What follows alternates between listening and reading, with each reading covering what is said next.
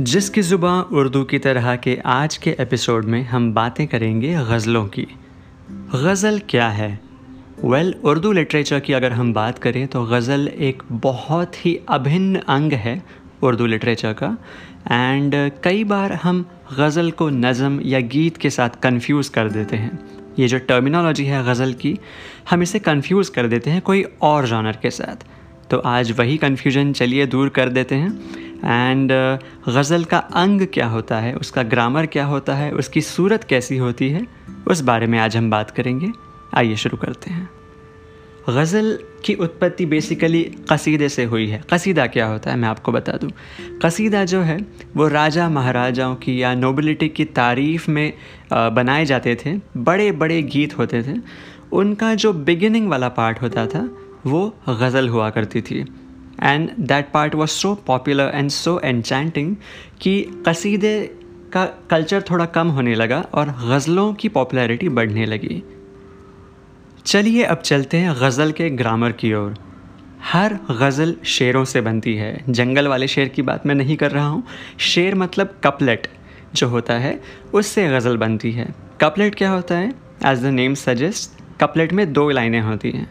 और ये शेर अपने आप में एक कंप्लीट पोम होता है और इसके हर एक लाइन को मिसरा कहा जाता है। लेकिन कई सारे गज़लें ऐसे भी होती है जिनमें कंटिन्यूटी होती है अपनी थीम को लेकर। लेकिन जो दूसरी टाइप की गज़ल होती है, उसमें हर शेर एक दूसरे से इंडिपेंडेंट होता है। और जिन गज़लों में एक ही टॉपिक पर, एक ही थीम पर पूरी की पूरी गज़ल बसी हुई होती है, उसे मुसलसल गज़ल कहा जाता है। And let's move on to the main features of ghazal शेर के बारे में तो हम बात कर चुके हैं। जो ओपनिंग कपलेट होता है, उसे मतला कहा जाता है। और जो लास्ट कपलेट होता है, उसे मक्ता कहा जाता है। इस मक्ते में कई बार शायर अपना तखल्लुस, यानी कि अपना पेन नेम भी इस्तेमाल करता है। हर गज़ल एक पर्टिकुलर बहर में बनी होती है। बहर मतलब जो लाइन की लेंथ होती है, उसे बहर कहा जाता है। एंड मोस्ट इम्पॉर्टेंटली हर गज़ल एक पर्टिकुलर राइम स्कीम में बनी होती है, जिसके दो इंपॉर्टेंट हिस्से हैं, रदीफ़ और काफिया। काफिया बेसिकली राइमिंग वर्ड्स होते हैं, जो हम शेर के पहले और दूसरे लाइन में सुनते हैं।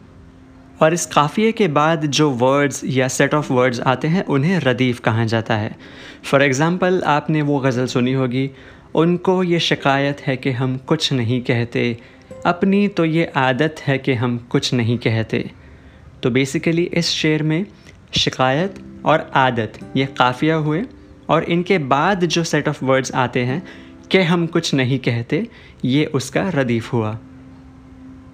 देखा जाए तो बहुत सारे पहलू हैं गज़लों के जिनके बारे में हम जितनी बातें करें उतनी कम पड़ जाती हैं। लेकिन this was just an introduction to the topic तो आज हमने क्या क्या सीखा?